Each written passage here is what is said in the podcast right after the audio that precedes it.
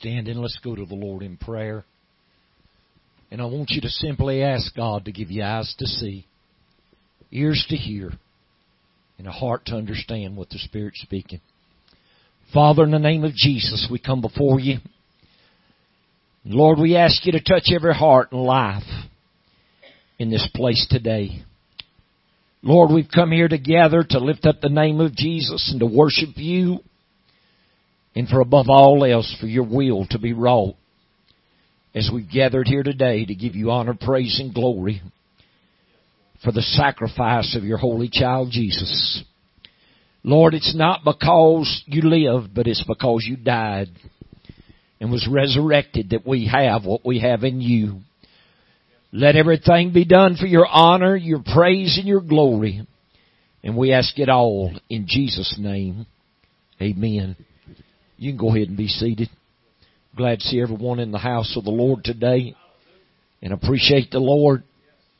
And, you know, I'm just gonna, uh, go by the leadership of the Spirit of God, which I try to do every week, but all week I've sought the Lord and the Lord hadn't given me any particular direction where to go or what to do. And, but, uh, I know there's got to be a returning back to prayer. That's what the Lord dealt with me about. If y'all listen to the radio broadcast this evening, I mean, there's been great messages preached. You can prophesy, people will ignore prophecy. You can have healings, you can have miracles, it doesn't seem to move people. It's like people have become gospel hardened. But if you get people on their knees to sincerely seeking God, and that's what the Lord spoke to us back in January. He told me to start the first of February and start going to prayer every night. Me and my wife started going to prayer every night at eight o'clock. And the Lord instructed us pray for th- three things. He said, pray for the rulers of this world that are in power and authority. He said, make intercession for all men, and we've been praying for God to touch our nation. Give our president and the leaders of our country what it takes to bring peace. And that's what, that's what Timothy wrote. And it's in Timothy. He said, and pray for all those kings and rulers, all that are in authority. We ain't just been praying for this nation. We've been praying for everybody. We've been praying for every ruler. We've been praying for that ruler over in North Korea them people in control in Iran. I'm going to tell you something. God is setting up a revival and a restoring of the Holy Ghost like fell at Pentecost. And we don't need war. We don't need upsetness. We don't need the earth in war when God starts moving in revival. We need peace. And He said in His Word that you may live a quiet and peaceable life. That's why He wants us to pray. And then we start, and then we'll uh, ask God. God, there was a harvest out there. Did Jesus not say, don't, y'all can't keep saying four months and then comes the harvest. He said, there's a harvest out there. He said, the fields are white. He said, pray ye therefore that the Lord of harvest would send forth laborers into the harvest. So we've been praying for God to raise up laborers because you don't have very many gifted ministers right now. I ain't talking about junk. I'm talking about people got the anointing of deliverance in their life. They can lay hands on a drug addict or speak to a drug addict and set them free. People that's got problems, people's spirits are broken. You know, the first thing Jesus said when he come out of that wilderness in Luke 4, after fasting those 40 days, he said, the Spirit of the Lord is upon me because he's anointed me to preach good tidings. That's to let you know there's salvation for your sins. He said to mend the brokenhearted and to set at liberty them that are bruised. To preach deliverance to the captives and the recovering of sight to the blind and to declare the acceptable year of the Lord. I don't know if you, uh, y'all do any studying in the Old Testament, but every, I think it was every 49 years they had the year of Jubilee. All slaves were set free and all debts were forgiven under the law. And when Jesus came, He brought total deliverance. Soul, mind, and body. When I was on the evangelistic field, I was there 22 years. I preached 22 years. Intense auditoriums, missionary crusades. Anywhere the Lord had ordered my steps. I don't care if it's one or a hundred and one or hundred thousand and one. I stood before a hundred thousand in India. We had a missionary crusade over there in 94 in a town called Coimbatore. 14 acres of people packed them grounds out over there and they counted over a 100,000 people and they spilled over into the streets. And they had to have riot police come in and clear the streets. I've seen the meetings get out of hand over there. And we've had, uh, 50, 60,000 the last night of the meetings rush the platform and I've seen riot police come in in shields and bamboo canes and have to beat the crowd back. One night they tore the platform down out from under us. And all they wanted was a touch from God. You ever read where they tried to get to Jesus and they trod one upon another? Well, that's the way it is over there. When they see miracles and they see something that'll set them free and change their lives, they'll climb over you. They'll climb over one another to get healed or get a touch from God. Because they're heathen, they've never seen the reality of God. There's a lot of people in this nation never seen the reality of God. But it's on the horizon. It's on the horizon. Don't think gonna change. It's prayer. So we've been praying for laborers. Show me where you got ministers now that are gifted and anointed of God that'll preach a straight, clean word. And God confirmed the word with signs and miracles following. You don't find them. You find a bunch of junk. You find a bunch of entertaining flesh. You find a bunch of good preaching that'll excite the flesh. I don't want to excite your flesh. And I don't want to entertain you. I want to preach something get down in your soul. You know God's real. So we've been bombarding the heavens.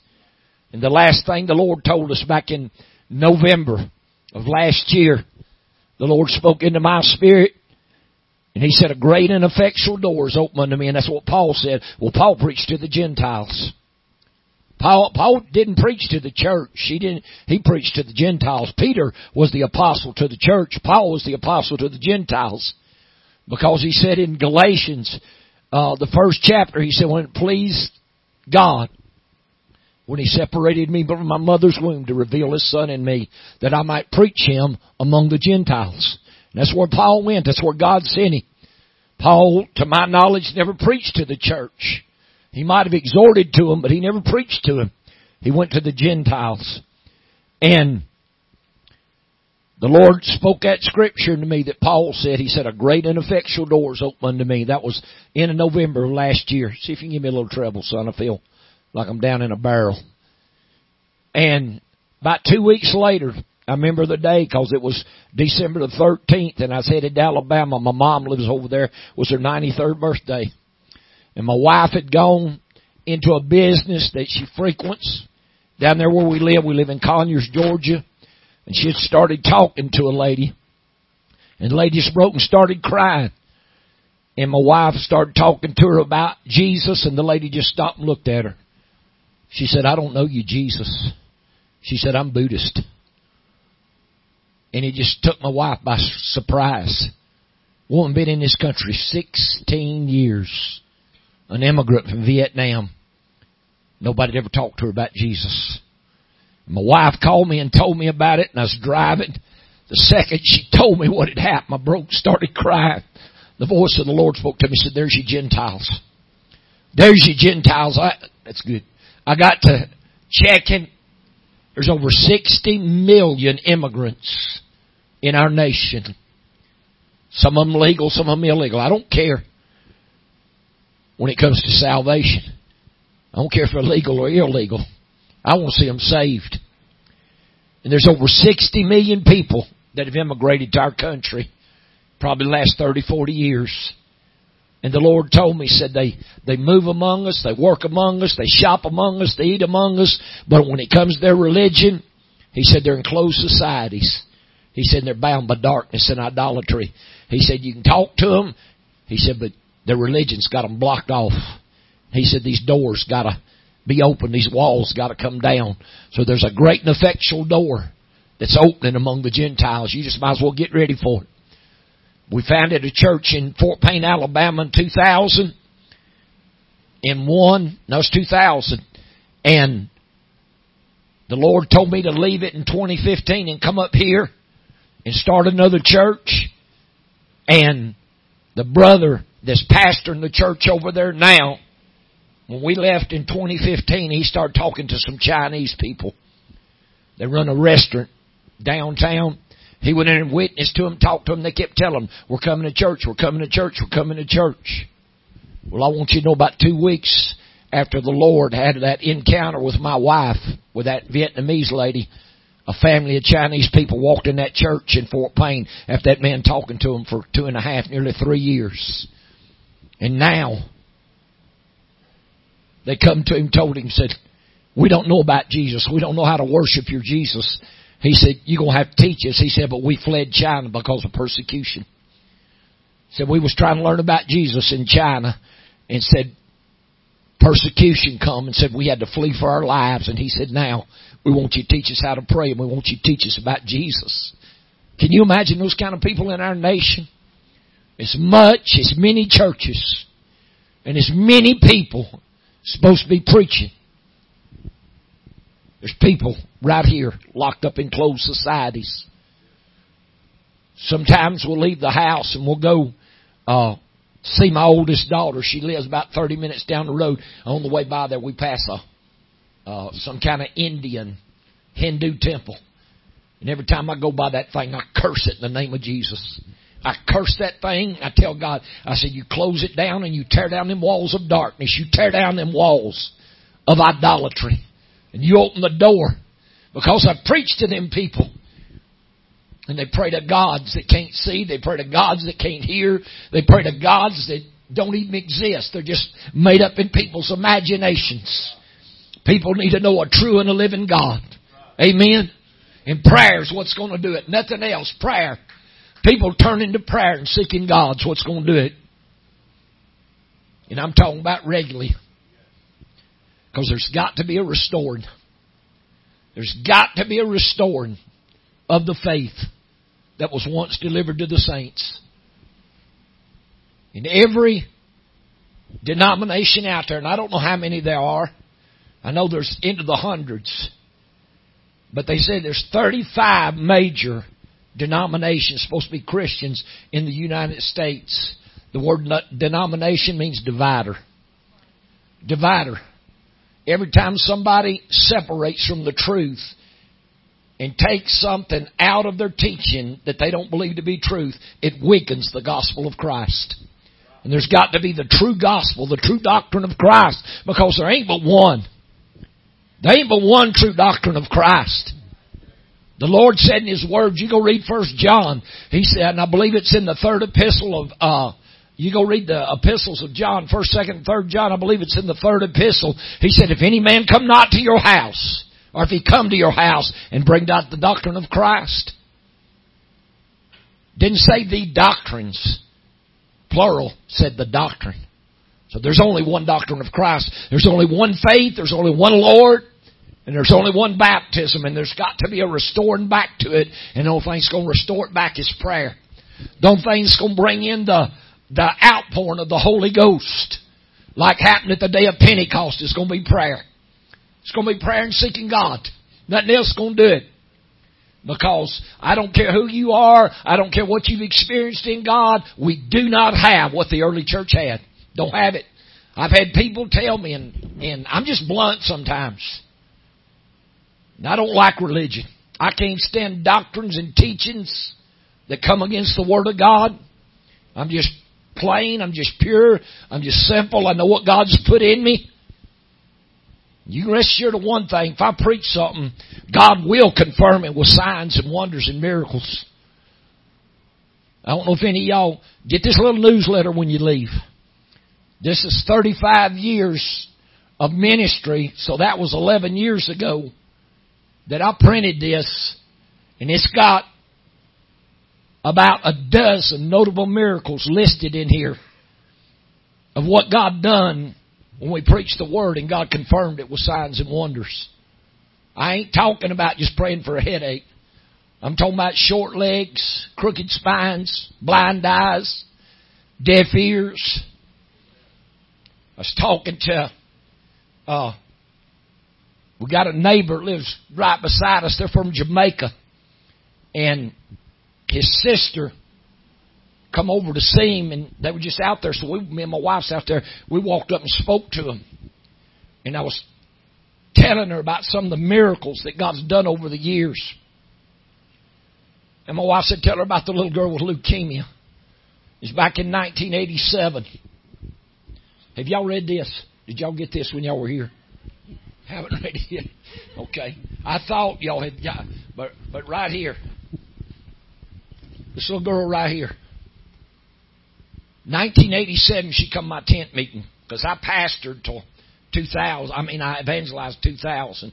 So I went evangelistic ministry in 78 under tents and stayed under tents for 22 years. I probably had well over 200 tent revivals. I ain't talking about no three or four day. I'm talking about two and three weeks is how I run my tent revivals. These people go out here and put up a tent now for three or four days. You wasting your time. I tell them it takes first seven to ten days to make the devil mad. It takes the next seven to ten days to get people's spirits where they can receive. And then the last week you can have revival. And we've had revival start out with seven and eight and ten and twelve and grow to two and three hundred. Because God started working miracles and saving souls.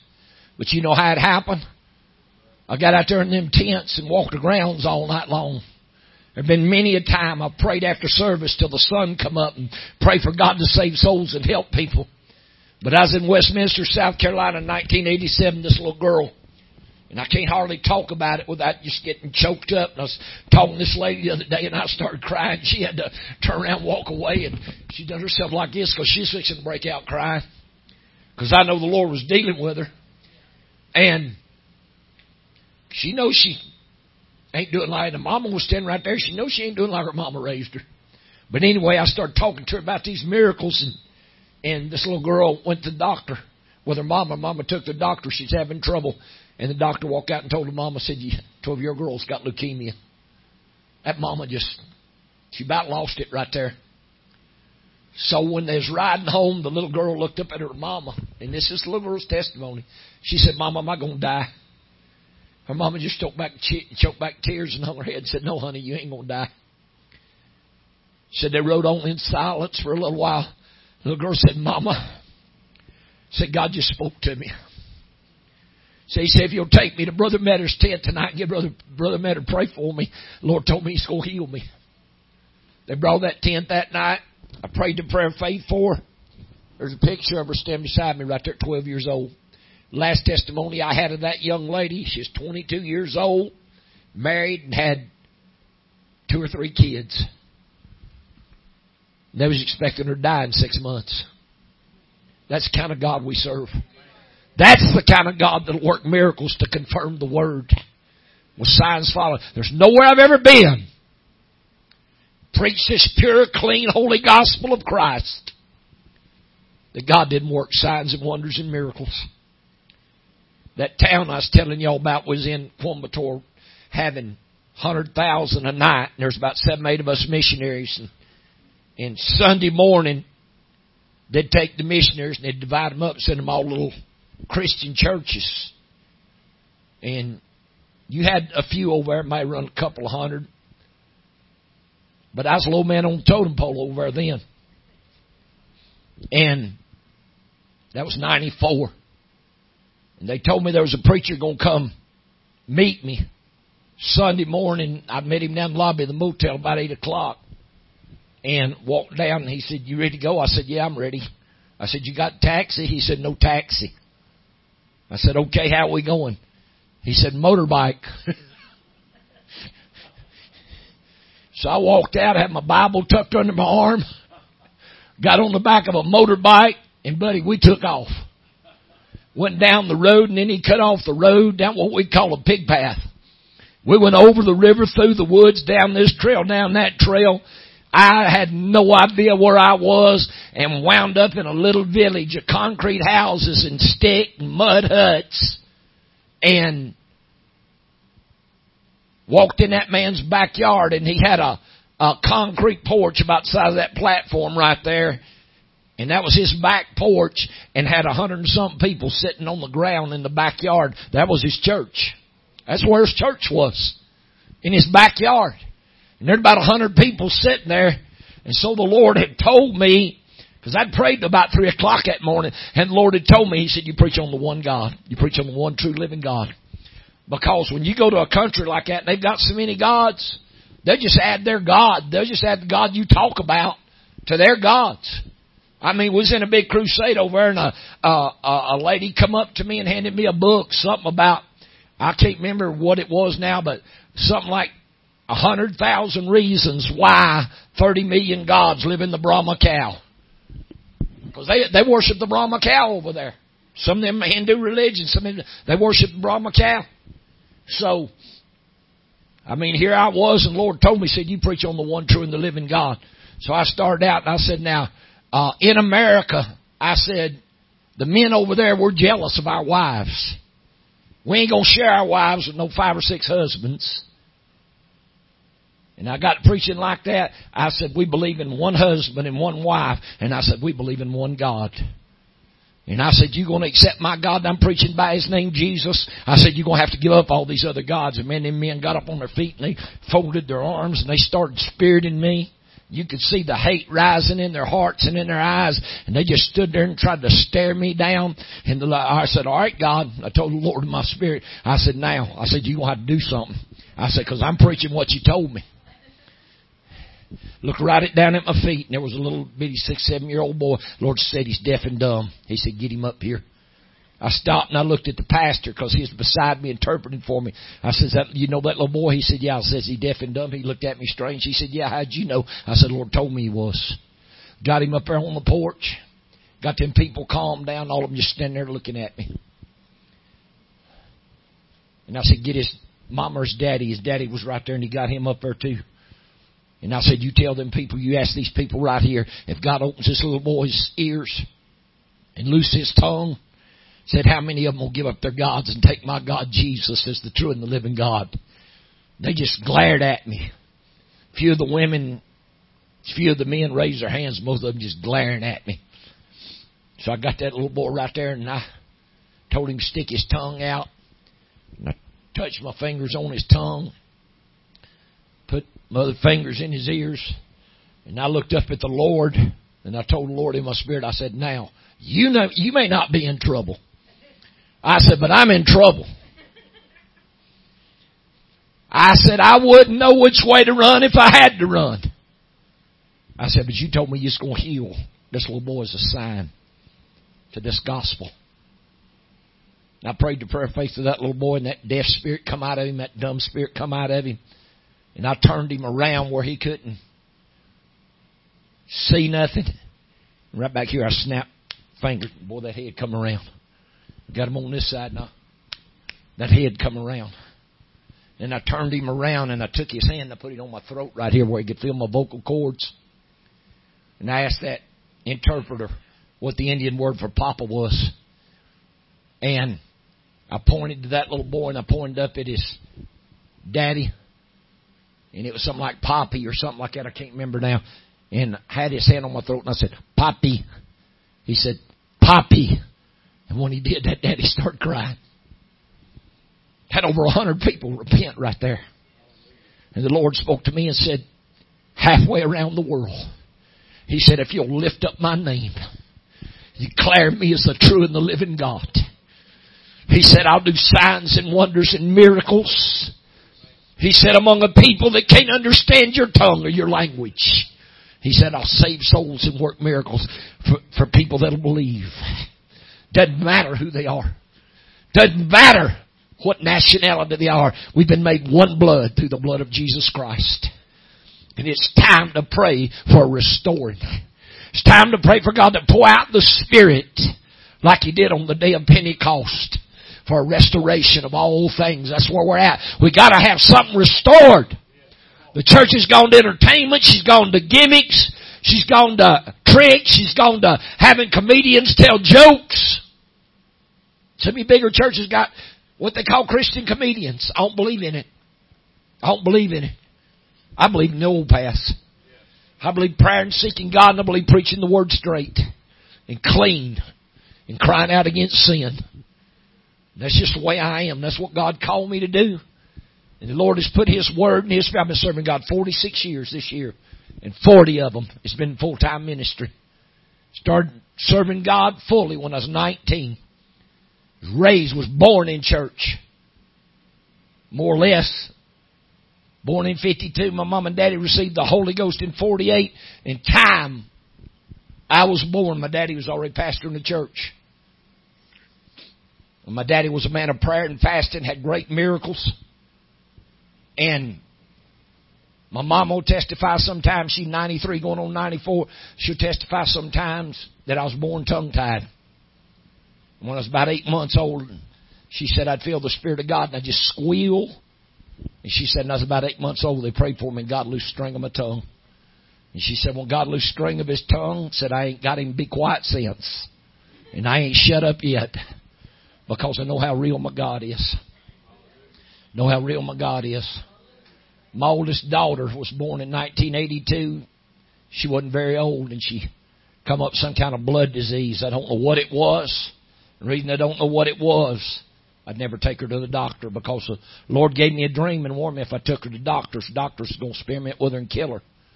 And she broke out in sores all over her face, all over her body and my wife would put her down for a nap. She'd pin socks on her hands and on her feet because she'd rub.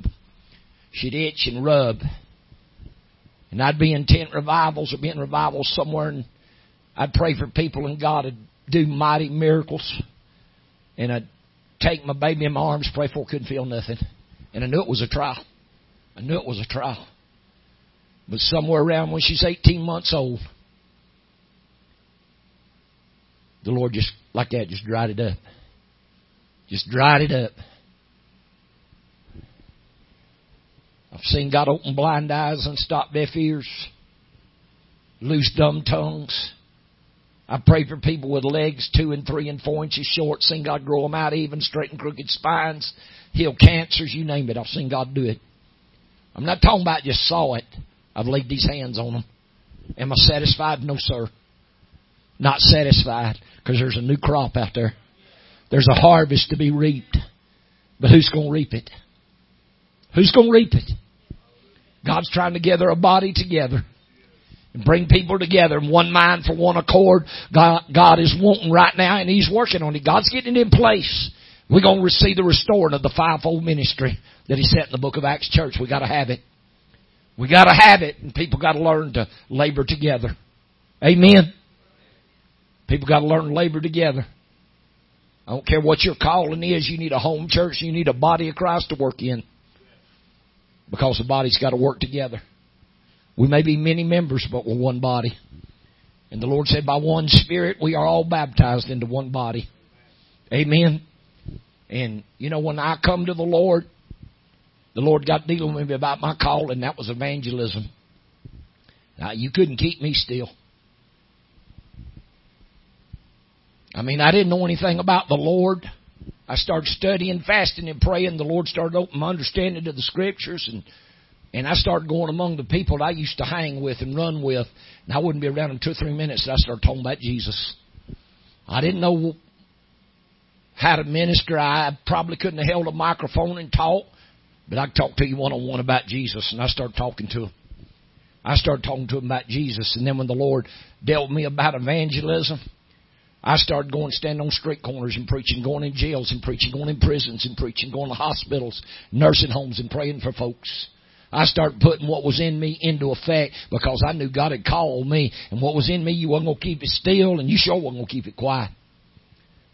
I didn't start out trying to get revivals in churches. All you got evangelists today won't do is have revivals in churches and go from church to church to church most of them, all they're looking for is a car payment or a house payment or a light bill or a. Did I say that out loud? Where's the evangelist that'll get out in the streets, out in the highways and hedges? That'll get in a local church and work with a pastor and say, let's have a revival and let's go out here and win some souls and add to the church. Now they want to travel all over the country now. And let me tell you something. I never, unless God spoke to me, I never called a pastor and asked him for a meeting. Not after the first two or three years. I mean, I quit adding. I was out there preaching on the street. I was a man of prayer and fasting, and I had a burden to, you know, after two or three years, I had a burden to preach and seeking God, and I might call a pastor, and, and I'd, I'd go to meetings. Been in some big meetings, run four and five, six thousand people a night, and I'd go up to preachers. That's before anybody knew me, and I'd say, uh, "I'd like to come to your church and preach. Who are you? Who's your daddy? I don't know you." I didn't ask you if you knew me or not. I asked you about me coming to preach at your church. But if they didn't know you, you didn't get in. You didn't get in. But as I sought the Lord, I started having miracles, started having deliverance. Words started getting out. Doors started opening. But I never one time said, if y'all want somebody to come preach for you, call me. I'm open for revivals waited for the leadership of the Spirit of God, still wait on leadership of the Spirit of God. Had a lot of invitations, turned a lot of invitations down. Had invitations to go all over the world. If the Lord don't speak to me, I turn them down. But if the Lord speaks to me, I go. Because I know there's fixing to be an outpouring of the Holy Ghost right here in this church. I believe it was the 20th of August, the day before the eclipse. I was getting ready to close the service, and y'all can uh, find this on YouTube if you want to go to our. You can go to our website, mansentfromgod.org, and if y'all want to know where that come from, you read the Gospel of John, the first chapter, sixth verse says there was a man sent from God whose name was John. I used to come out in my tent revivals and I'd have some religious spirits there and you know I'd feel folks a fighting and I knew if I didn't either get them get their spirit right or get mad and leave, I wasn't going to be able to do a whole lot. So I'd come out there and I'd tell them, I said, y'all know I'm wrote about in the Bible. There's scripture in the Bible. I'm, I, it's talking about me. They'd look at me and I'd feel that old spirit stirring up in them and I'd say, Bible says in the Gospel of John, first chapter, sixth verse, there was a man sent from God whose name was John. I said, that's me. Oh man, that's, I said that one night. This couple right here was in my meeting. Is in Calhoun, 1998. Had a big tent meeting down there, and I stand right beside the lady when I said it, and she jumped up. I ain't gonna put up this, and snatched her husband. I think there's one more person with him. Went out to the car and buddy spun gravel all the way off the tent lot. And I used to kind of make light of that. The Lord spoke to me one day. He said, He said, you quit joking about it. He said, I told your mama what to name you.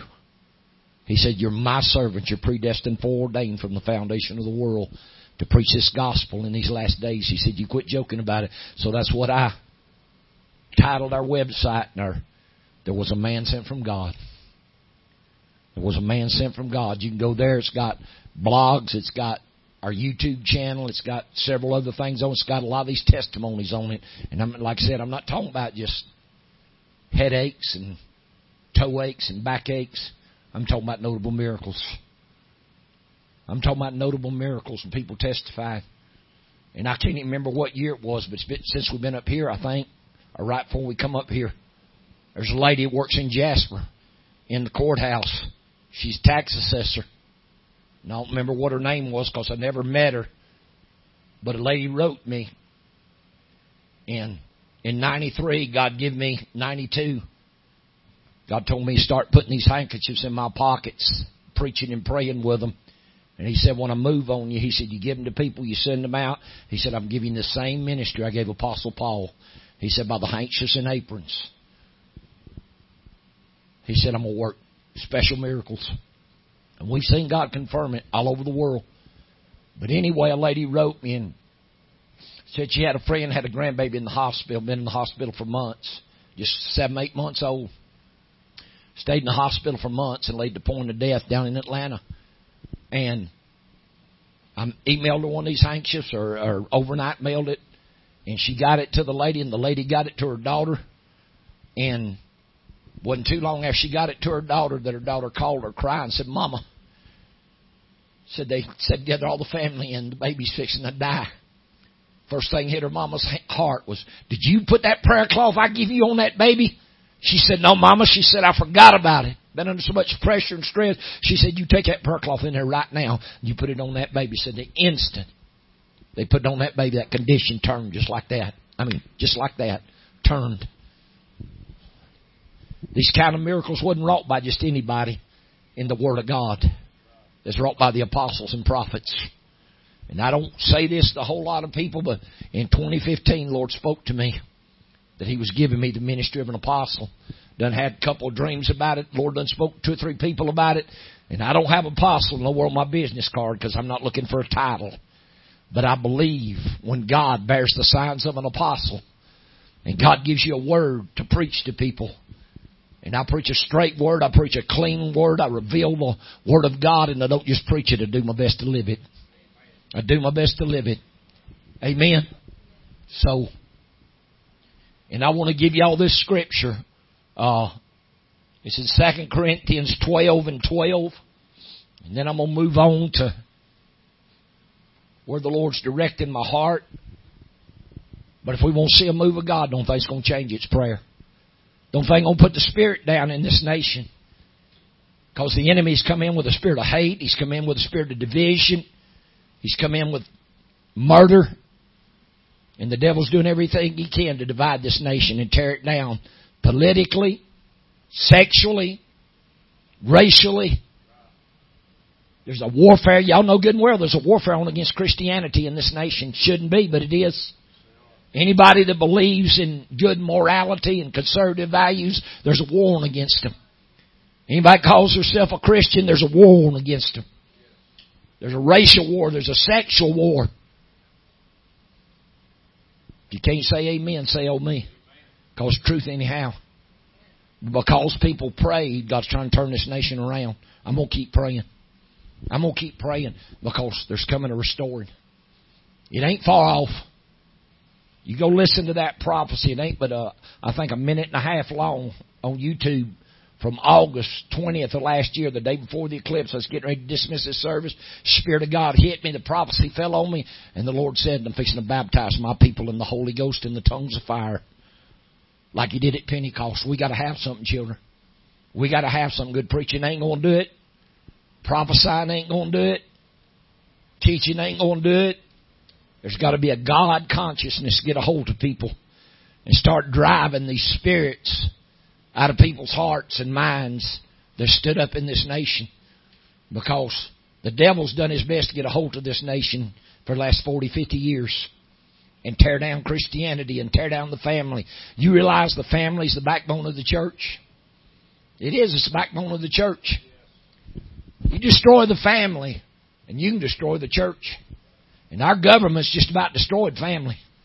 When our government starts stepping in and supporting all these kids out of wedlock, start supporting single parents and and trying to take a place of a mama or a daddy, they just about destroyed the family structure. And it's got to be turned around. But when you bring the true Spirit of God in, God will start, start turning things around. He'll turn a lot of things around. Amen. He will. He'll turn things around. And they're, they're, the devil's trying now. I mean, there's spirit on people. They don't want to go to church. They don't want to pray. They don't want, but yet they call themselves Christians. They want to live. They want to commit adultery, fornication, live loose, do everything they want to do. Yeah, when trouble comes, they want to get a hold of everybody. Call the prayer warriors together. Let's pray. We need a miracle for this and we need a miracle for that. Don't call me or text me or get in touch with me and say, I, I got a nephew that needs God to move for him. He's dying and he needs a miracle. Let me tell you something. The Bible said healing's the children's bread. You got somebody out there living ungodly and unholy, I believe God will have mercy on them. But you don't just pray the prayer of faith for somebody for God to raise them up so they can go back and commit sin. You know, uh, that's not the mind and will of God. When I pray for somebody, I got to know it's the mind and will of God. Because I know what this word inside of me will do. I know what it'll do. Because I done seen it do too many things. This man right here got thrown off a four wheeler. What? What date was it, Sister Debbie? You remember? 14th of May. 14th of May. He's on a four wheeler right there in his yard. Has a little grandson on there with him. and his little grandson reached up and hit the throttle. They're sitting still, and he just didn't he just reach up and grab the throttle? And when it did, thing in front of it went straight up in the air, throwed the grandson and him straight up in the air, and he hit the ground, knocked him out, hit his head. Which side of your face did it hit? He hit the ground. I mean, just like it knocked him slap out. Says Deborah called me, and I couldn't even understand her. She was, I mean, she was. She lost it, and you can understand because he had laying there on the ground, knocked out. Grandson was okay. She she said she called him, and but he was laying there on the ground, knocked out. And she called me, and I finally got her to calm down enough and get on the phone. The phone kept breaking up. Finally got to where I could hear and started talking to her. And she told me, she said, Brother Don locked out. Told me what happened. And I said, You close to him? She said, I said, Put your hand on him. I started praying. And the first thing the Spirit of God began to speak out of me, God, do a creative miracle. Do a creative miracle. Do a creative miracle. That already called the paramedics. Paramedics was en route. They couldn't get him awake. Time paramedics got there, he was starting to come to. And I don't know what God done, but they said that kind of lick, him laying unconscious for 10 minutes, they don't tell him what it could have done. Says Kathy is a nurse for a long time. It could have done a lot of serious damage. Could have been something in the spinal cord separated. Could have been bad concussion. But I start praying, God, by the Spirit of the Lord, Lord, just start speaking out of me. Do a creative miracle. Do a creative miracle. Do a creative miracle. Time they got him to the hospital and checked him, he might, what they say, he might have had a slight concussion. Wasn't even sure about that. You tell me that ain't a miracle? You telling me that ain't an act of God? We serve a God that is merciful to His people. He said healing is the children's bread. The children's bread don't belong to heathen. It don't belong to unbelievers. It don't belong to people outside the faith. God may be merciful and give them one. But if God gives them one, He expects them to turn and start living right and start living clean. Boy, I appreciate the Lord today. But I want to read you this scripture, and it's from 2 Corinthians 12 and verse 12. Truly the signs of an apostle were wrought among you in all patience, in signs and wonders and mighty deeds. There's testimony. There's another newsletter letter back there. I don't think I got two or three of them left, but lady that's on the standing on the front with me. I prayed for her in June of 2009. I was at a meeting, ministers conference down in a town called Twin City, Georgia. There's probably a couple hundred people there that day. It was a Saturday morning service, and I called for the prayer line. The church is close to a hundred foot in length and people lined up all the way to the door. And I prayed for people for three solid hours. And that lady got in the prayer line. She had crippling arthritis of the spine all over her body. She had one leg about two inches shorter than the other, and she had high blood pressure, and God healed them all just like that. Set her down that chair and prayed for her and held her feet up. And I don't pull this stuff where you pull somebody's shoes. When I pray for a short leg, I make them take shoes off. I don't pray for somebody where you can slip a shoe forward and pull a fakey. I don't need no fakes. I got the real thing. And I made her slip her shoes off and I held her feet up. You can see the difference between her, between her feet. As I prayed for her faith, that foot just grew. We've got some of them on video that just grow. You can see God work that miracle. A lot of times it's in the backs, in the hip, it's in the alignment. And she she wrote her testimony in there in her own words what God done for her, and that was 2009. She's still healed today. She's still healed today. So God has wrought great signs and wonders and miracles because He spoke to me in 2015 through a word of prophecy. I'd had dreams. That's my mother-in-law sitting right back there, and I can't remember what year it was, but probably around 2010, 2011, somewhere in there. Lord spoke to her. She's in prayer. He said, You go tell John it's time for him to take up his apostleship. Lord scared her. She says, Not me. You tell him.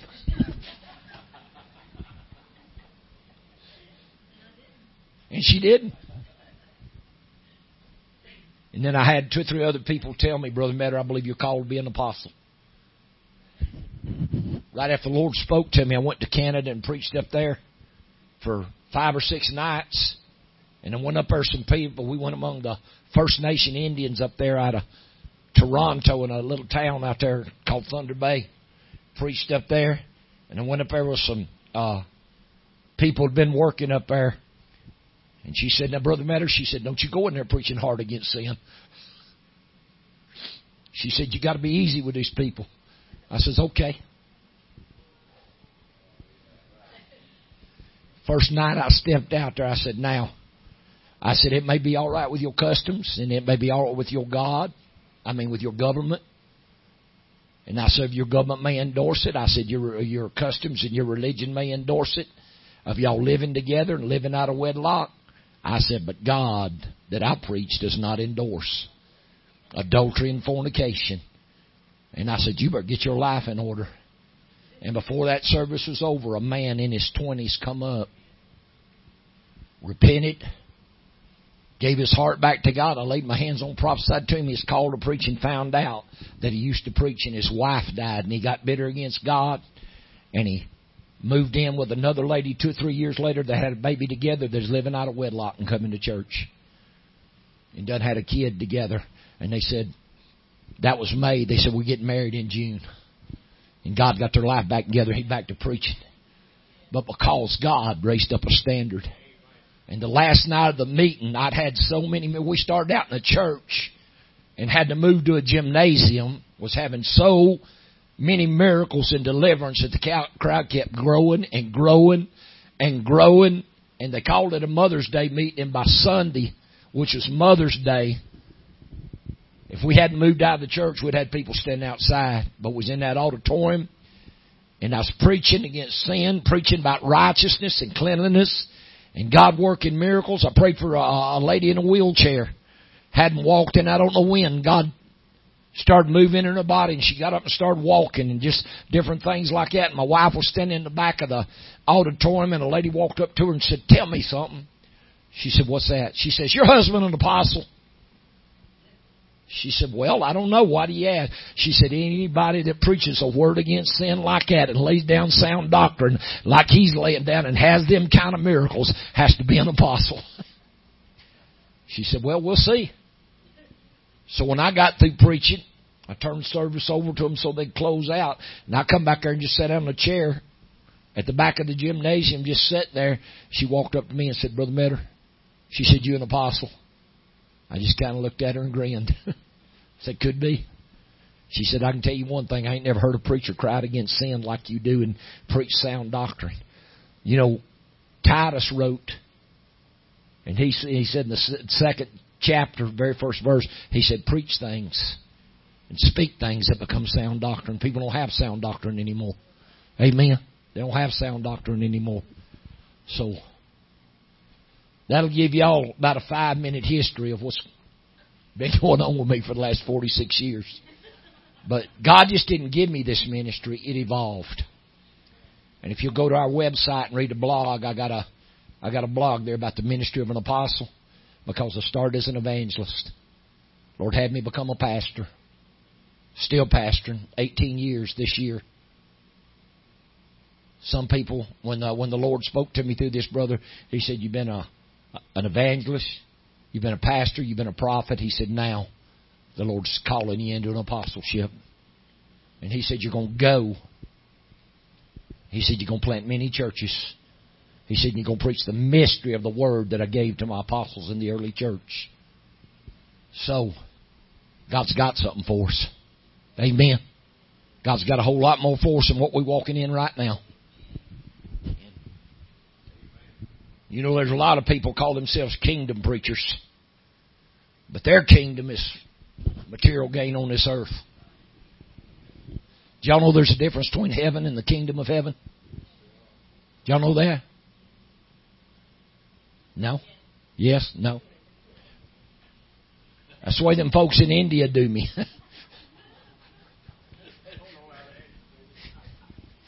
I'll ask them folks in India to do something. You know, we'd be over in crusades and they'll look at me and go,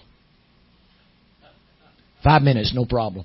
I said, is that a yes, no, maybe? They just, you don't know if they're saying yes or no. I believe in a place called heaven. But the kingdom in heaven and that place called heaven, two totally different things. The kingdom of heaven is the full authority and dominion of the Christ dwelling right here on this earth. You ain't gonna have authority and dominion and power in heaven. You ain't gonna need it. You need it down here. And when Jesus, when, when John came preaching and said, repent for the kingdom of heaven is at hand, it wasn't very long Jesus come demonstrating it. Go back and read all your parables on the kingdom of heaven. And then finally, I think it's in Luke 17 is the one to really get people's attention. They said, they, they come to him told him, said, well, you've done all this preaching about the kingdom of heaven. Where is it? We want to know. We won't see it. He said, the kingdom of heaven, you can't see it. It cometh not with observation. But the kingdom of heaven is where? It's within men. That authority and dominion of the Christ is within men. And that's what the Lord wants to do. He wants to reveal. And y'all ever pray the Lord's Prayer? I pray the Lord's Prayer every time I get down and pray. Lord showed me way back in the 70s. I'll start out praying. If you've ever prayed the Lord's Prayer, and I just had a man about three weeks ago ask me about the Lord's Prayer. He said, he said, Lord's been with me to pray the Lord's Prayer. I said, brother, I've been praying it for over 40 years. I said, every, whether I go to prayer once a day, twice a day, five times a day, I said, I usually pray for the Lord's Prayer. He said, well, why do you do that? I said, look what it covers. I said, you give honor to God. You bless His holy name. And then you say, let thy will be done. Thy kingdom come as it is in heaven. He rules and reigns everything in heaven. But he don't rule and reign everything in earth. Because since man surrendered this to the devil, this is the devil's territory. But he says, let thy kingdom come that thy will may be done in earth as it is in heaven. And then you go on and ask God to feed you on His Word, and then you ask God to forgive your sins, even as you forgive those who's trespassed against. The Lord's Prayer covers a whole lot. It ain't something just to be recited, it's something to be prayed. It's something to be sincerely prayed. You cover a lot. You pray that every day. It puts your sins under the blood. It gives you a heart to forgive those that's trespassed against you and done you wrong. Amen. So there's a lot in that short prayer. But if you pray it sincerely, God hears you. And I want that kingdom to be revealed. I want that very power that's up there to be revealed down here. Where's it going to be revealed? In here. Didn't he tell Peter? He said, I'll give you the keys of the kingdom. He said, whatsoever you bind on earth shall be bound in heaven. Whatsoever you loose on earth shall be loosed in heaven. We don't have that kind of authority right now. But we're going to get it. Why? The Lord's restored. He's restored. Amen. I want you to go to Joel, the second chapter. And y'all may think I'm one strange fella. But I believe God and I take Him at His word. I do. I take God at His word. He, there ain't nothing playing about God with me. And you see me here in this pulpit, and you see me out on the street, I'm the same out there as I am right here. You ain't gonna be around me very long. I'm gonna talk to you about Jesus. I'm going to exalt the name of Jesus. I'm going to tell you about Him. I'm going to declare His gospel. If I make you uncomfortable, you just have to get uncomfortable. Because I'm going to tell you, praying for folks in public, speaking in tongues, letting the Spirit move me to pray the prayer of faith for somebody in public, it don't bother me one bit. I ain't ashamed of the gospel of Christ. I ain't ashamed of my Lord. Because He redeemed me. I was on my way to hell. You hear me? Raised in church, raised up under a powerful anointing, seen mighty miracles all my life, had the word preached straight to me, and then when I was 16, maybe 17 years old, I got out there with my friends and wanted to be just like them, wanted to go where they went and do what they done. And I tell people never drank, never smoked, never inhaled, never took pills, didn't want to. But I did run around out in the world. Because I want to be like my friends. I'm going to tell you, you truly serve God, it's a lonely walk. I've had people tell me, well, well, well Brother Metter, I don't, I, I don't want to lose my friends. I said, you really start serving God, you don't have that losing them. They'll lose you.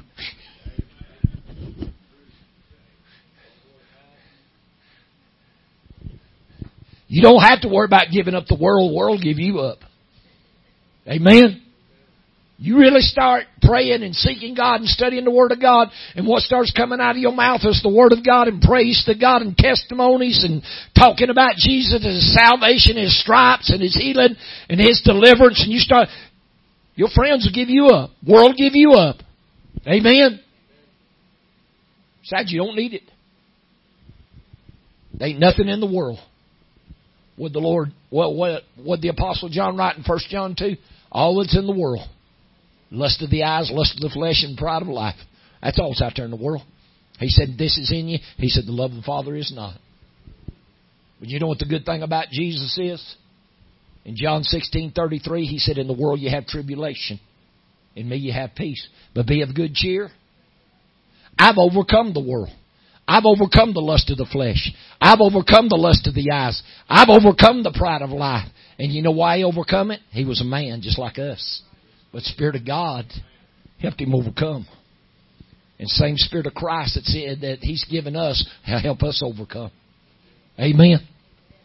I don't find nowhere in the Bible He was made any different what we are. Everything I read said He was made in the likeness of sinful flesh. Said He was a man. Amen. Acts 2.22 said a man approved of God, Jesus of Nazareth. Romans 1 and 3 he was made of the seed of David according to the flesh, but declared to be the Son of God through righteousness and holiness by the resurrection of the dead. I believe in Him. I believe in Him. You hear me? I believe in 46 years I've served Him. And He told me when He ministered to me in 2015 that everything that I'd seen done, He said the best is yet to come. And I believe it. I believe the best is yet to come. Amen. Don't you love it when a plan comes together? And the Lord's been speaking to me about a restoring ever since 2015. And he, He's getting us ready. And let me ask you a question. If God poured the Holy Ghost out like He did on the day of Pentecost, how many of you ready to do something with it? You ready to do something with it? Are you in that place in your life you could totally surrender to Him? I knew a man back in the, I didn't know him, I heard of him. He's a preacher in this country. I think he's back in the 40s or early 50s. I'd have to go back and check my dates. His name was Tommy Hicks. And he was always praying he wanted to do something for God. Could never seem to get a toehold. You know, back then you had you Oral Roberts, A.A. Allens, Branhams, W.V. Grant Sr. had all these big preachers having great revivals, and this man he just never could get a toehold. Oh, he'd, you know, preach to a handful here and there. He was praying one day, and the Lord spoke to him and said, Go to the airport. He says, Okay. He said, I want you to catch a plane going to Argentina. He told the Lord, he said, I ain't got no money. I don't have a passport. I don't have a visa. I don't have tickets. Lord said, You want to do something? He said, Do what I tell you. That's back when you had to go out on the tarmac and they rolled the stairs up to the planes. You didn't have all the security. And you had to walk upstairs to get the plane. Says walking upstairs. Said a man come walking down the stairs, handed him an envelope. Said he opened the envelope, had his tickets, had his passport, had his visa, had all the money he needed. He just walked up, gave the ticket to the stewardess there, taking it, flew to Argentina. He got in Argentina. The Lord said, "Go, go see the president." President at that time was Juan Perón. So he went to the palace, walked up to the gate, told the guard. He said, "I want to see the president." The guard laughed at him. he said, "You and a bunch of other folks." He just laughed at him. He said, "No, I'm serious. I want to see the president." He said, "They are too, but you ain't seeing him." He said he just went over and sat out on the curb and just waited. Just kept praying, said, Lord, you gave me the tickets, the money, the passport, you gave me everything come to Argentina, now I'm here. said he just waited. He said it wasn't very long that guard doubled over in pain. He walked up to him, prayed a prayer of faith for him, God healed him. He said, Now I want to see the president. He said, I'll see what I can do. Come out there in a little bit. Said, All right, the president will see you. I told him what happened to me. He went in, man named Juan Perón. You can read about him in history. And he had been praying for God to send a Holy Ghost revival. That man started preaching and preached 30, 40, 50, 60,000 people for months on end. God had great miracles. Done great miracles. See, it's when God gets ready. But when God gets ready, are we ready? Because I'm going to tell you something. God ain't going to move and, and give this restored till He's got people that can turn loose everything and be obedient to His voice. The word servant in the Bible, look it up in the original Greek word servant means slave.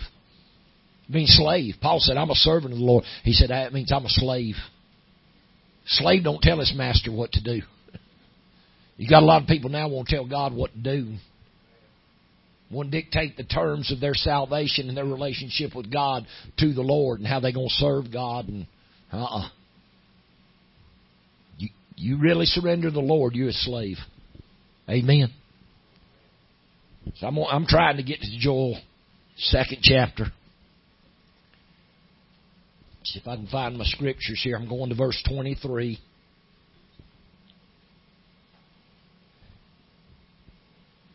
Or let's just back up to verse 21. Fear not, O land, be glad and rejoice, for the Lord will do great things. Be not afraid, ye beasts of the field, for all the pastures of the wilderness do spring. For the tree beareth her fruit, the fig tree and the vine to yield their strength. If you read the first part of Joel, you'll find out they've been in a great famine. But here God's saying everything's fixing to be restored. The fig tree, which is a type of the sign gifted ministry, and the vine do yield their strength. That means when some puts out its strength, it's put out everything it's got. It don't hold nothing back. When a, when a, when a tree yields fruit and it gives it its whole strength, gives it everything it's got. We fix and get everything God's got. Be glad in you children of Zion and rejoice in the Lord your God. Now I want you to pay attention to what I'm telling you right here. For he hath given you the former rain moderately. Hath given is past tense. Anybody know your English grammar? Is half, half given, is it past tense? That means it's already been done. Is that right? Does it not say he hath given you the former rain moderately? Or sparingly or in moderation? Well, the former rain is what fell on the day of Pentecost. Is everybody in agreement with that? Yes, no, maybe. Okay, so he hath given. That means he's already given you the former rain moderately.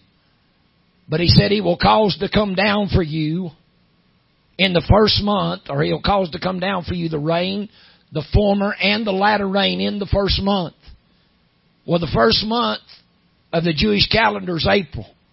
I thought for years God was going to do something great in April, but then in July, I mean, in, yeah, in July 2015, the Lord spoke to me. He said the first month is not the first month literally, it's the first month symbolically. He said, I am fixing to give a new beginning and do a new thing.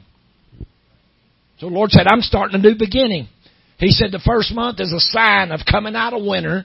He said it's a sign of new life. He said it's a sign uh, of new freshness coming out of winter into spring, out of death into life. He said the first month is a sign of a new beginning.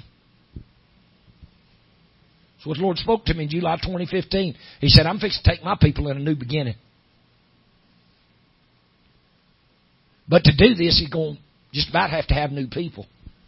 Because you can't hardly get people to change.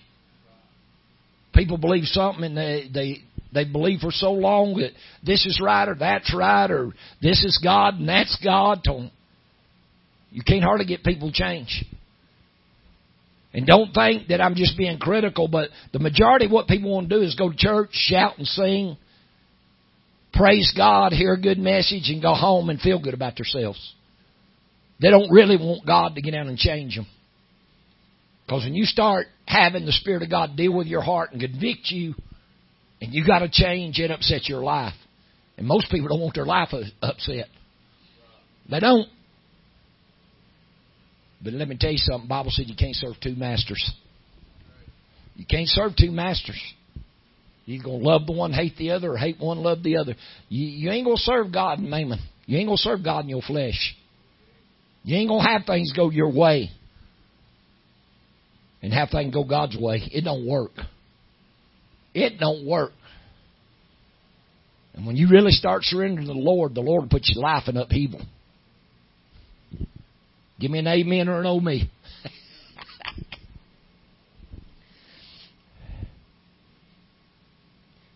In verse 24, and the floor shall be full of wheat, and the vat shall overflow with wine and oil. All right, verse 25.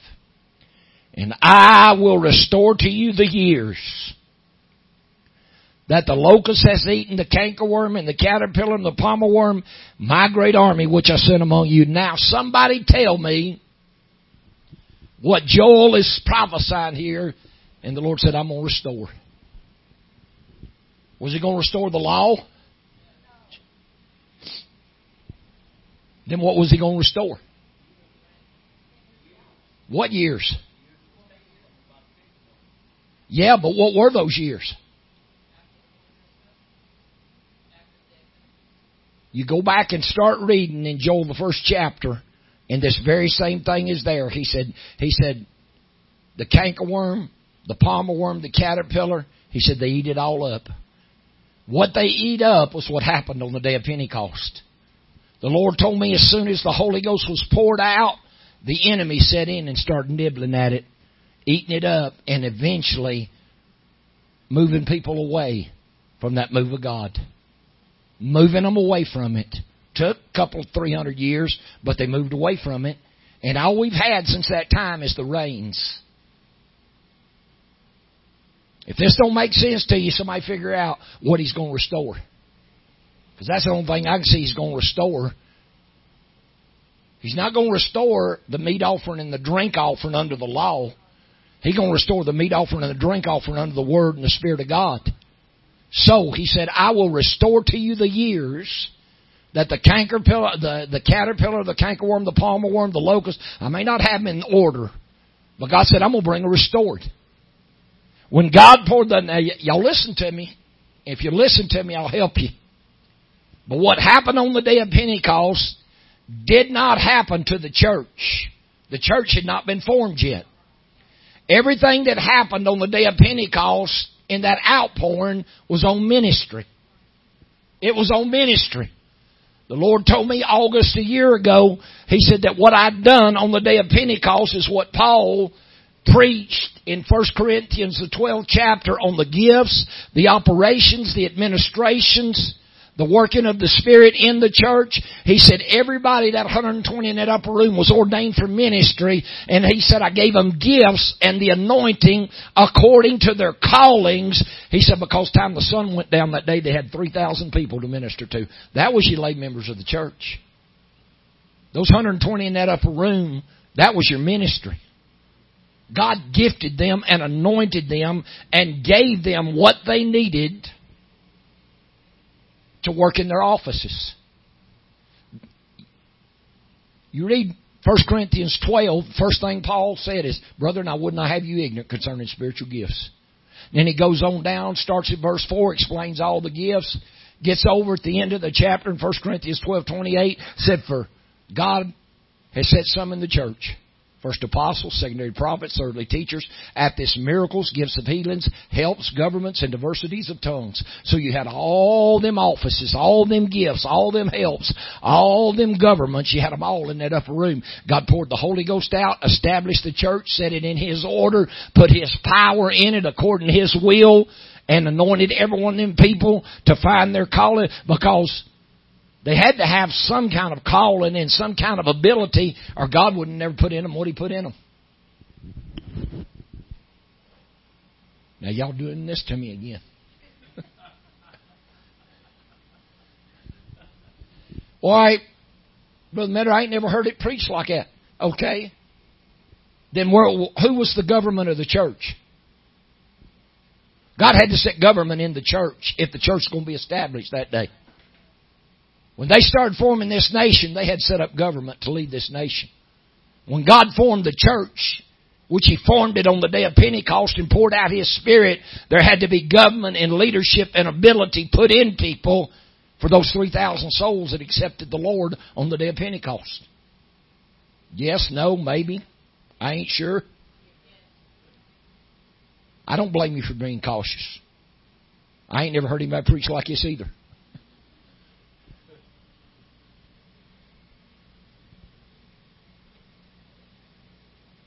And the Lord started moving in great signs, wonders, miracles, power. And the last verse of the second chapter of Acts, you know, it said through, through Acts that they went from house to house, breaking bread, having great signs, wonders, and miracles by the apostles. Why did they go to house to house breaking bread, Brother Metter? Did they have a church that seat 3,000? Probably not. Probably didn't have a church building. But yet God done great signs, wonders, and miracles by the hands of the apostles. Amen. And the last verse says, and as such as should be added to the church daily or should be saved.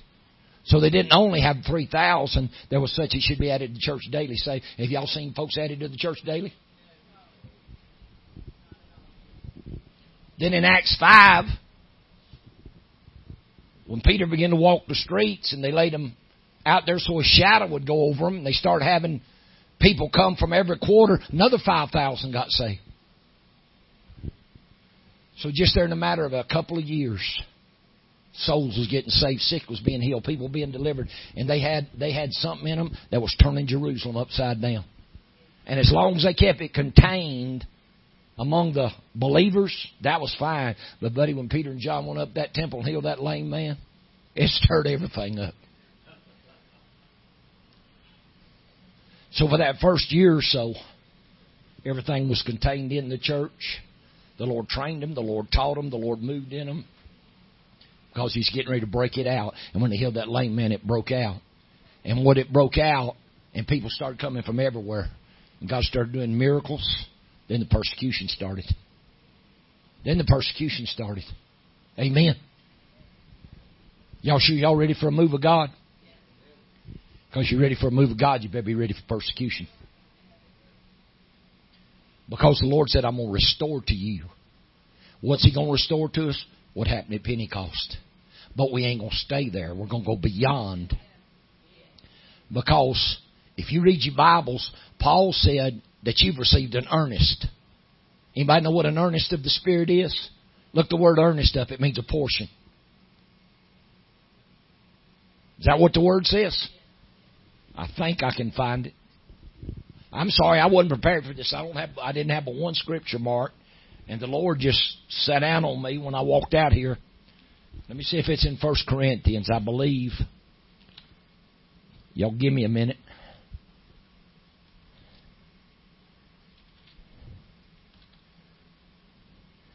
You know, First Corinthians is in my Bible here somewhere. Let me see if I can find it. No, I'm not sure where it is. But I know Paul spoke a couple of times of an earnest, saying we had received an earnest of the Spirit. Maybe it's Second Corinthians. It's what? I think it's Second Corinthians one twenty. Yeah, Second Corinthians, the first chapter, twenty first verse. Now he which establishes us with you in Christ and hath anointed us is God, who has also sealed us and given the earnest of the Spirit in our hearts. You look the word earnest up; it means a portion. So what God poured out on the day of Pentecost was not the fullness of His Spirit; it was a portion. Am I making sense to you? Paul said we've received the earnest of the Spirit, which is a portion. Look it up. I use Strong's Concordance, and the word earnest in Strong Concordance means a portion or a measure. So they didn't have the fullness of the resurrected Christ poured out on the day of Pentecost. They had a portion. Huh? First installment. It's like going down, putting down payment on a car. You pay the first installment, well, see, if that's just the first installment, then there's a fullness of the former rain that's got to come before God takes us into the latter rain. That making sense? And that's why Joel prophesied and said, For he hath given you the first installment moderately. But now, in this new beginning, he's going to cause to come down for you Not just the first installment, but the rain and the fullness, which is the latter rain, it's all going to come in. Amen? But we gotta, we gotta have the first installment given back to us first, and then God's gonna take us forward from there. And we're gonna grow. You gotta get this and grow in it. I believe Paul and Peter I believe they came to the fullness of the former rain. Because they started with a measure and then men grew.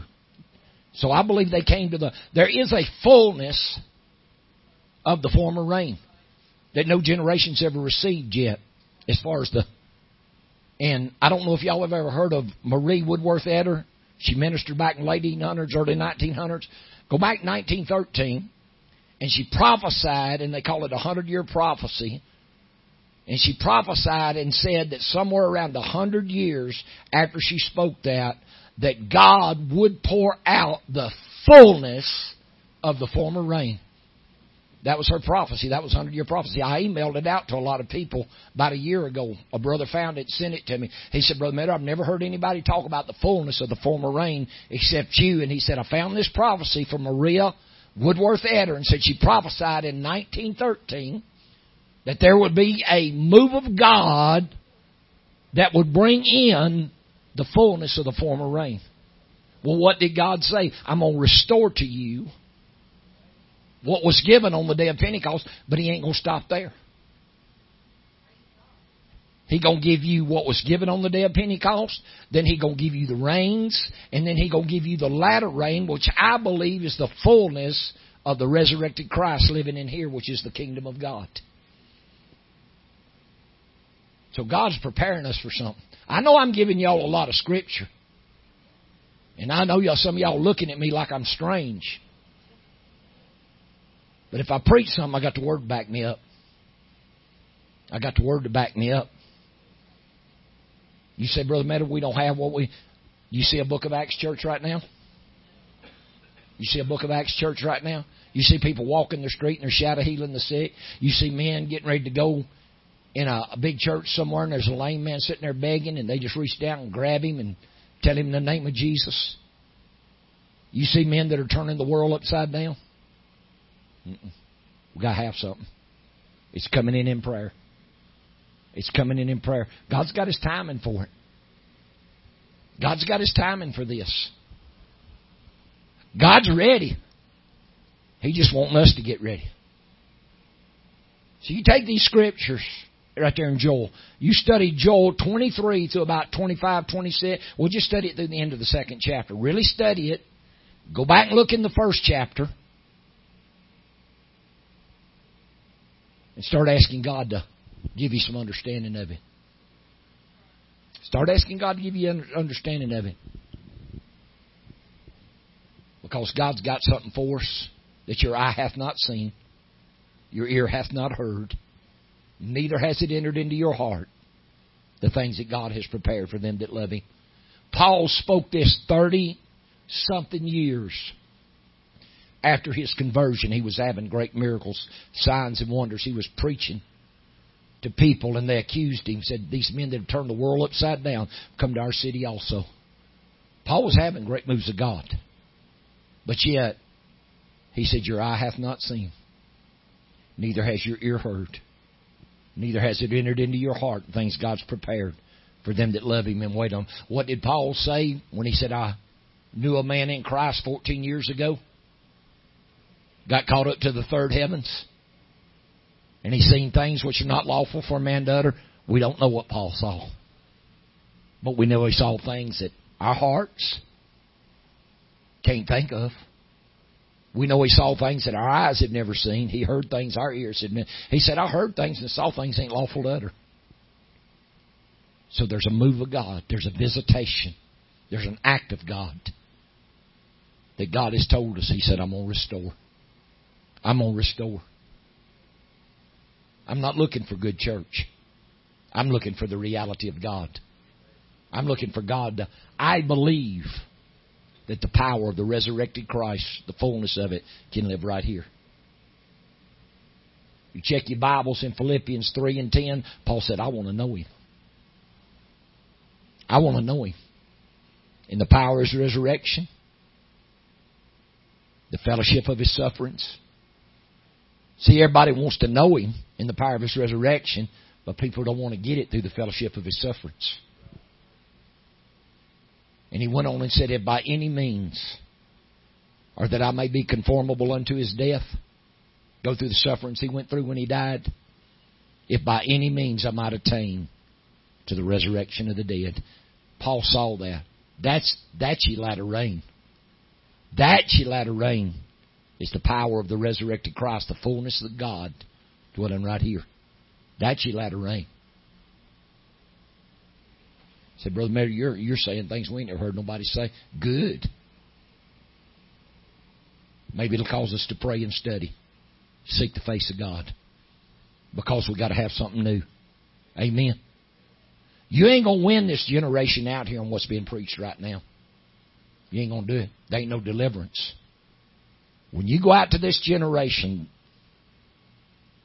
and right now, see, when I come up, a lot of people was raised in church when I was coming up. Our government feared God.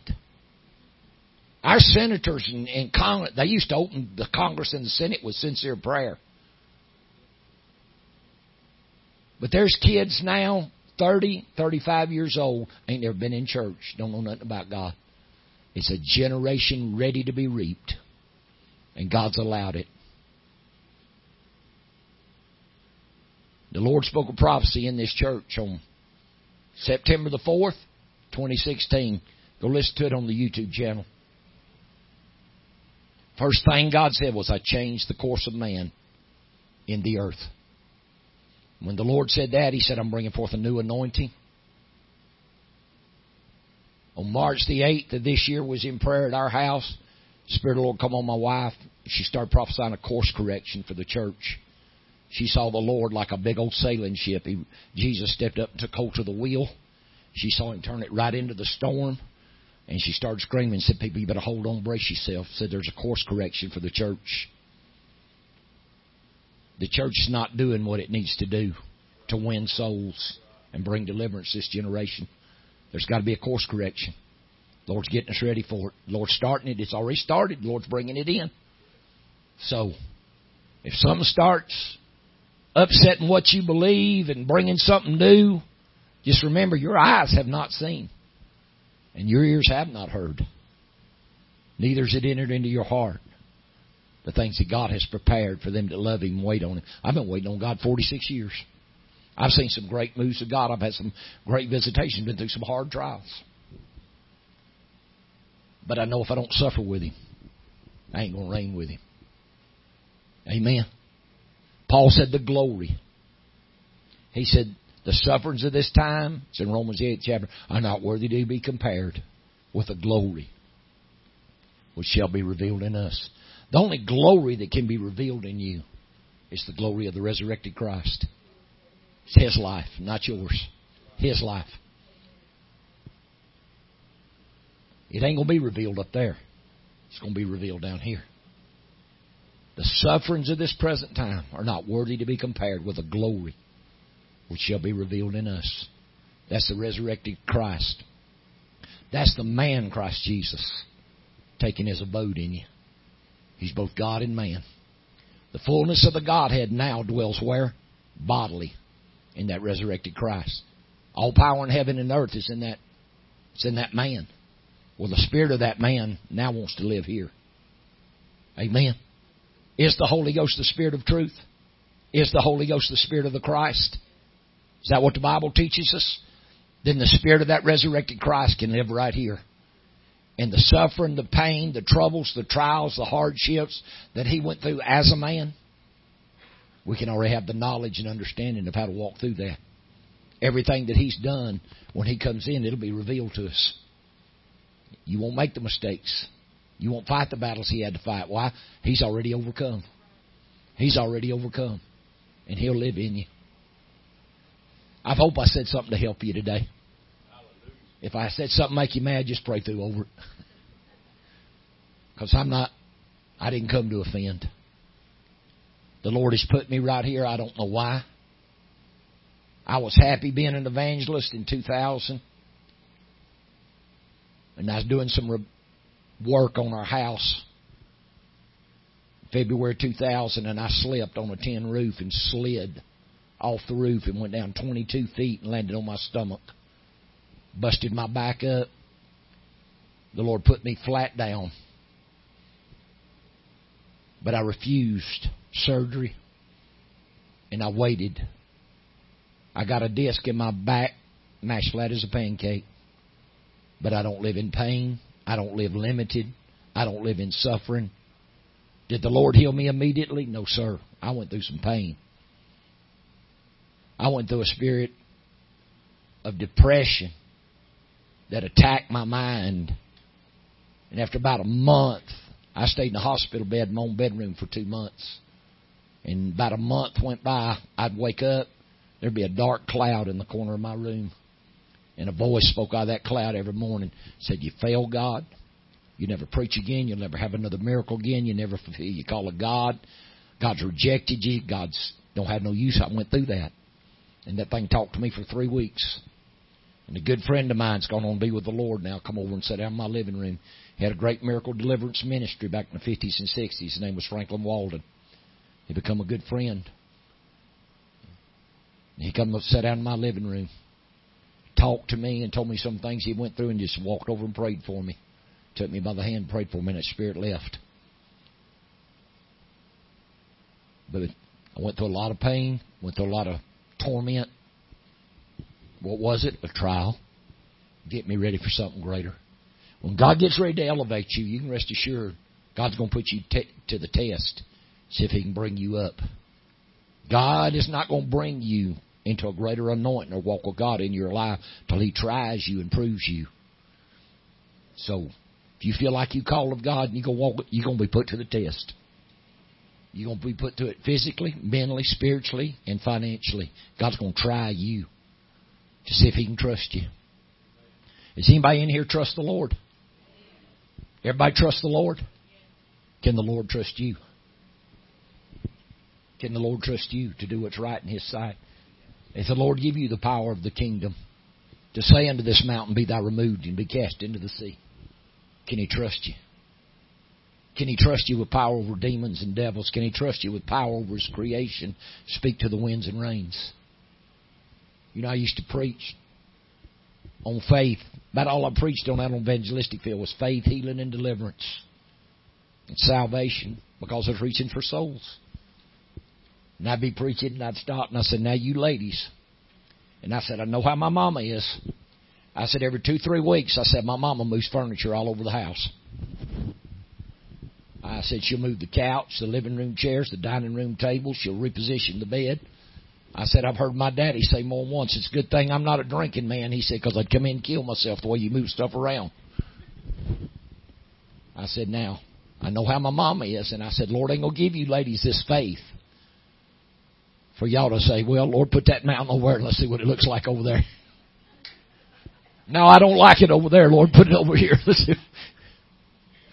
Just in fun. But the Lord loves us. And He's got something for us that no other generation's ever tasted of. And it's ours if we can submit to Him and be led by His Spirit. Amen. It's ours. No generation's ever had this. No generation's ever had this. So we got something to look forward to. Amen. Would you go to prayer with me? Father, I thank you for this word. Lord, I ask you to bless it, sanctify it in our hearts, let it find good ground. Lord, we need people to pray. We need people to press. We need people seek your face. God, we need people come together in unity. Let's fight for this faith that was once delivered to the saints. We give you honor and glory and praise for your holy child Jesus, for what he's done. Lord, for what you've prepared for us. God, I want my inheritance. You said we are heirs to you, holy God, but we are joint heirs with Christ. Let us have eyes to see and ears to hear and a heart to understand. We give you honor in Jesus' name. Amen. Do y'all know a joint heir is an equal heir? It's an equal heir. Paul said in Romans 8, he said, We're heirs to God, but we're joint heirs with Christ. He's given us the privilege to become as He is. Look at your Bible in 1 John 4 17. He said, As He is in this world, so are we. In this present world, said, As He is, so are we in this present world. We can be just like Him. I believe in Him. Amen. I appreciate the Lord today. Does anybody here need prayer? I will pray the prayer of faith for you. Now, if I pray the prayer of faith for you, it's different than the Spirit of the Lord coming on me and God speaking to me. Because when God speaks to me and a move by the Holy Ghost, I mean, there's miracles happen. I had a dream. I don't remember how many years ago it was, but I had a dream. And I was in a, a, a minister's conference. And I had a dream that morning that I was outside. We were staying in a cabin, kind of out in the woods at a state park, and some kind of wild beast run out of the woods at me, and I spoke to it in the name of Jesus. Turned around, and went back in the woods. The scene of the dream changed, and I heard a woman scream. And when I went in the direction of the scream, there was a woman laying on the ground. She's kind of sitting up. There's people gathered around her. When I got through the crowd, this bone right here in her leg had broke clean in two and had come through the skin. Was sticking out, and she just pouring blood. Spirit of the Lord come on me, and I walked up to her, put my hand down on her leg, and spoke the name of Jesus. The bone went back together, went down the leg, and God sealed it up. That's the kind of miracles I believe God's fixing to do. And I just got a notification the other day that a lady I know fell, and I think it's this part of her arm right here. They they posted the X-ray, and the bone was totally broken in two. Didn't come through the skin, but I felt led of the Lord to call her and pray for her. And I believe God's going to put that bone back together because I felt that creative faith. Started praying for it. I felt it. I felt it. I believe it because I know what God showed me. And when I feel the working of the Spirit of God and I act on it, most of the time God will do a creative miracle or do a, a major miracle. So I believe God. Amen. I'm always stepping to exercise faith because I believe. I do. I believe Him. Anybody need prayer? If you do, I want to pray the prayer of faith for you. Have you enjoyed this word today? Keep us in prayer. Come on, brother. Looks like you're moving kind of rough there. Gives me trouble. My neck, right middle, hurts it. Okay. Uh, I want to do a work for God. I've uh, a lot of people don't believe in seed faith and harvest. They don't believe in making vows to God. I've, made every vow. I made ten or eleven vows Okay. to God, Okay. and part of them are to be able to do a work for the body of Christ. All right. I want God to honor all those vows. Okay. All right. Uh, I just want Do you believe He's faithful? Oh yes. Okay. Amen. Amen. Well, I believe if you're faithful, He'll be faithful. You're right. I do. Amen. You know, God don't move on our time and in our time so many times. Have you injured your back? Yeah. Uh, my got a vertebrae that pops out. Okay. Chiropractor finally kept on till he got it. Back in? Kept working on it? Yeah. Yeah. But it won't it won't stay in, will it? Or has it so far? It has, but I, sometimes I cough and that you can feel I understand. coming out and it my lobe. And I sit right there. Right there. Yep. Brother Donald, come here. Hold this for me. Yep. You believe the word says the prayer of faith will save the sick and the Lord will raise them up. Amen. Amen. I'm going to pray the prayer of faith for you. I ain't worried about what you feel. I'm going to speak God's word and I'm going to stand on God's word and I'm going to believe it. Amen. Amen. So you got a you got a vertebrae back there that pops out. Have you injured anything back there? I've got my low back, my mid back, my neck, all hurts me, and that nerves sometimes it. Was I it have- just deterioration or was it an injury? It was their their injury. Okay. Their injury. So you fall, car wrecks, accidents. I was hit by a petroleum truck. Okay. All right. All right. trouble. You believe the word that the prayer of faith The prayer of faith shall save the sick. and the Lord shall raise him up. Up. Ho! Thank you, Lord. In Jesus' tra holy bun name. Praise you, sitre. Lord. In Jesus In the name of Jesus. I speak a kriya, kridamahotea. you, Lord. In Jesus' name, make him whole. From the top of his head to the soul. Thank you, Kya Lord. krata hasabahawa. Thank In Jesus' name. Hallelujah. I believe it. I believe it. Don't doubt it. Take him at his word. Could you come in agreement with me on them vows of faith that I've made, and they're all all paid in full. All right. And one of them is the anointing to preach the gospel, and I want the spiritual gifts to be in operation. Okay. Gift of faith, the gift of healing. Okay. You believe you're called to that? Yeah, the gift of working Okay. miracles, the gift of prophecy, and Okay. the gift of discerning spirits. Okay. And you've got to have them together in order to be Yes, able you to do. do what God has Yes, called you do. You believe you're called to that. yeah, yeah. I know I am. I Okay. am. You believe what the word says? Yeah, I do. That if any two shall what? agree As touching any what? anything In my in name, His name that he will. be done. All right. Amen. Amen. Father God, I thank Are me and you two? Yeah. So you're one and I'm one, so one one's two. Yeah. So if any two agree. shall agree. Shall agree. It- Thank you. Mm, pra- Agree. I put my faith with this man's faith. God, you honor this request and you do what your word says. That if any two shall agree as touching anything in thy name, Jesus, at your time and according to your word and will, bring it to pass. In Jesus' name. Hallelujah. I believe it. Thank you, Lord. Thank you, Jesus. Hallelujah. Have you ever checked see if you got one leg shorter than the other? Sit up real straight. Can you stretch your legs straight out in front of you? Just sit up real straight. Sit there on the end of the bench. Can you can you can you stretch them out? No, you pretty even. Yeah, it looked pretty even. I I noticed one shoulder was dropped. So a lot of times when you see that, there'll be one leg short, something's out of a line in the hip, but you look pretty good. Yeah, it it it's the word. Okay, Lord's going to take care of every one of them. As long as you're faithful, He's faithful. Amen. As long as as long as you're faithful to God, He's faithful to keep His word. He does not fail. He does not fail. He cannot fail. His word is forever settled in heaven from the foundation of the world. It cannot fail. So if you're faithful to Him, that word's going to take care of itself. Amen. Anyone else need prayer? I appreciate this service today. Hallelujah.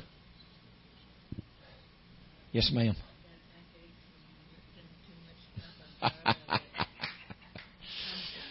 she been spring cleaning, so she kind of wore some stuff out. Let's let's get him to do it. Thank you, Jesus. Have mercy. Thank you. Oh, mm. oh, hallelujah! In Jesus' name, right there. My God is real. Amen. My God is real. I believe in Him. I don't pretend. I don't make excuses. You know, when I first started coming to the Lord and praying and fasting and studying, I go to somebody and I say, I try to get them to explain Scripture to me. And they said, well, the Lord didn't really mean that. He meant this. And after about telling me that about four or five times, I said, well, if the Lord didn't mean what He said, why didn't He say what He meant? I just see when something's not active in people's lives, they try to make excuses why it ain't active. It ain't God's fault. It's either one two things. It's our fault or it ain't God's time. There's only two ways about it. Amen. That's the reason we need a restoring of the body of Christ. We need a restoring of leadership ministries to lead people in something besides a good shout and a jump and a dance and a jerk. Teach them to pray. Teach them to seek God. Teach them spiritual warfare. There's so many people now don't know anything about spiritual warfare. They don't know how to wrestle against forces and powers. And it upsets people's lives, and people stay bound in these things because they don't know how to fight. I try to teach people how to fight. I try to teach folks what they're up against. So, I believe the Lord meant what He said, and I believe He said what He meant. Amen. Hallelujah. All hearts and minds clear. I'm going to ask you if you would to help us financially. Y'all see, we're just a small church, but the Lord's put me here, and I'm going to stay here as long as the Lord allows me. I left a church in Alabama. Just depending on the day, it could run anywhere from 40 to 60 people. We started out with just a handful, and built it up, and then it fell off, and then we built it up. Y'all know how that goes, but the Lord told me to come up here and leave everything behind. I had a business. The Lord told me to come up here. And when I come up here, the Lord said, walk away from it. He said, I want you to give yourself continually to prayer and the ministry of the Word, according to Acts 6 and, and whatever verse it is. But the apostle said, We will not leave the Word of God and serve tables, but we will give ourselves continually to prayer and the ministry. And that's where God's got me. And I can't do nothing else. I just can't do nothing else. I've got to give myself to the Lord. And I've prayed for this position for years that I get the place that all I've done was seek God and study and pray, and that's where God's got me, and that's what I'm doing. So, we got the radio broadcast every Sunday. We got bills here for the church, insurance, light bill, different things. Me and my wife have personal needs. I mean, we just like y'all. We got a water bill, light bill, car payment. We got a mortgage. And I got to trust God for every one of them. So, we need you to help, if you will. Because I'm doing my best to preach the truth and be obedient to God's voice. And I pray this word really got down in your heart. Because there's there's a depth to this word I didn't even touch. But God wants to do something in us. But please, all I'm asking you be obedient to the voice of the Lord. The Lord says, Honor the Lord with thy substance and with the first fruit of all thy increase. That's in Proverbs. The Lord said, If you do that, I'll cause your presses to break out with new wine and your barns to be filled with plenty. Amen. In Luke 6, he said, Give, and it shall be given unto you. Pressed down, shaken together, running over good measure, shall men give to your bosom. I believe God's word. So, Got a basket sitting here. If you got a tithe or an offering for the church, if you want to do something, help me and my wife over here on this side. You can put something in over here. So just do what's right in the eyes of the Lord. That's all I'm asking. God bless you. I appreciate you. Hallelujah. Bless you, brother. Appreciate y'all coming. It's good to see y'all. Appreciate you coming. God bless. Thank you, Jesus. Pop, it's good to see you. It's good to see you, man. I've missed you. Says Kathy. I bless you. It's good to see you. Love you too. You know, if we get everybody here at one time, we'd have a half a house full. Amen.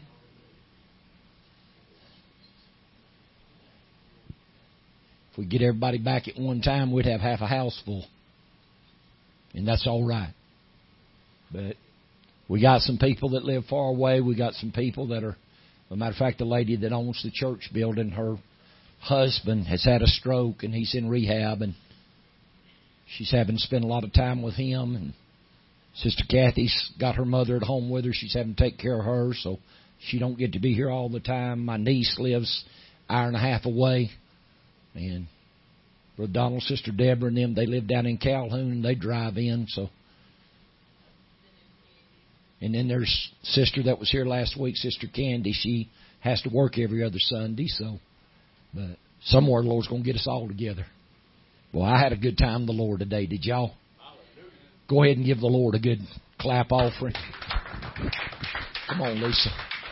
I'm gonna I'm gonna let my wife say a word and dismiss y'all. God bless you. Thank you for coming.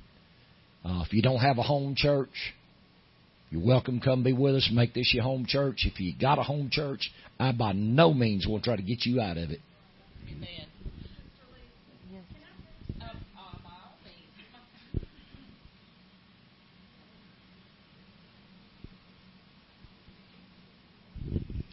I think it was three, maybe four weeks ago when I ministered. Pastor couldn't be here. Um, I talked to y'all about praise and God inhabiting our praises, and I put a challenge before the congregation to go home that week, and every time something difficult or frustrating or aggravating came up, to praise, to just stop and find something to praise God about. And in the course of that ministry, I was talking about my mom who's on hospice with Alzheimer's and how that the word had been given that God was going to raise her up and how that somewhere in the midst of us, Dad and I taking care of her and just seeing her day to day, no improvement, in fact, declining. Wasn't that we didn't believe, but you kind of get that focus, and especially as a nurse, I start nurse thinking instead of God thinking, and um, so we just kindly lost sight of, I don't know, that confirmation in our hearts or something. So I looked at Dad and I said, Today we change our thinking. Today we reset that course. And we're going home and we're going to start speaking over her and we're going to start believing God and we're going to start receiving that healing. And we did immediately. We started that. And since then she has begun smiling again. There's been a time or two she's either said thank you or I love you and the only thing that we would get out of her would be garbled non words.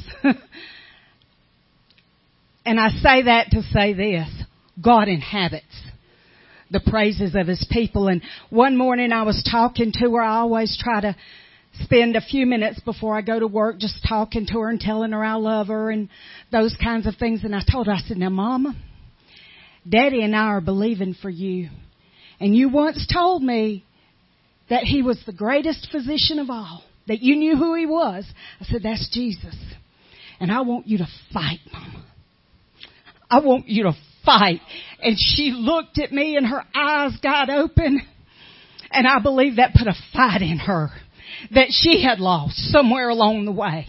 Just from day to day, mundane, laying in bed, somebody having to change me, somebody having to feed me. This was a woman who could put plumbing under her own trailer reduced to this. Well, that's not God's plan. And, and daddy said that he knew a man that said that no, God had never healed anyone. There's no record of God ever healing anyone of Alzheimer's. I said, my mama can be the first. I thank God for what he's doing because I believe it's real. Amen. Sandy feet. you know, I was coming up the road this morning, Brother Donald. I got so excited you were talking about praise. It was all I could do to stay back there because um, I don't know if it was in my sleep last, last night or this morning or when, but I could see myself standing up here talking to y'all about praise again and how God inhabits that. You want to be in His presence? Praise Him. Praise Him. That's where He lives. He lives in our praises. Amen. And I could see us here at church and I'd say, Brother Donald, what has God done for you? What can you praise God for? And you would shout out something. And I would say to Sister Deborah, what's God done for you? What can you praise Him for? And we went all over the congregation and people shouting out things that God had done for them. And how He just came down His Spirit and flooded this place because He inhabits our praises. I challenge you to continue praising Him. It's easy to praise Him when things are going well. It's easy to praise Him when all the bills are paid and everybody's healthy and there's gas in the tank and food on the table. That's easy. But can you praise Him in the storm? Amen. Can you? Well, if you got nothing else to praise Him for, you can praise Him because He loves you. He loved you when nobody else did. He loved you when everybody else did. He loved you when you pleased Him. He loved you when you didn't please Him. He loves you unconditionally. So if you got nothing else this week to praise Him for, praise Him for His unconditional love and watch what He does. Father, we thank you for this day and we thank you for your word, God, because it's truth and it's power and it's life to them that believe. And this morning, God, we believe your word and we believe it to be true. Bless each one of us and help us to go forward, God, determined and committed to find our place in your ministry, Lord, that we can be a light effective for the upbuilding of your kingdom. And we do give you praise. Bless this offering, God. Multiply it, make it more than sufficient for the needs of our pastor and sister Lisa and for the needs of this church. And we do praise you in Jesus' name. Amen.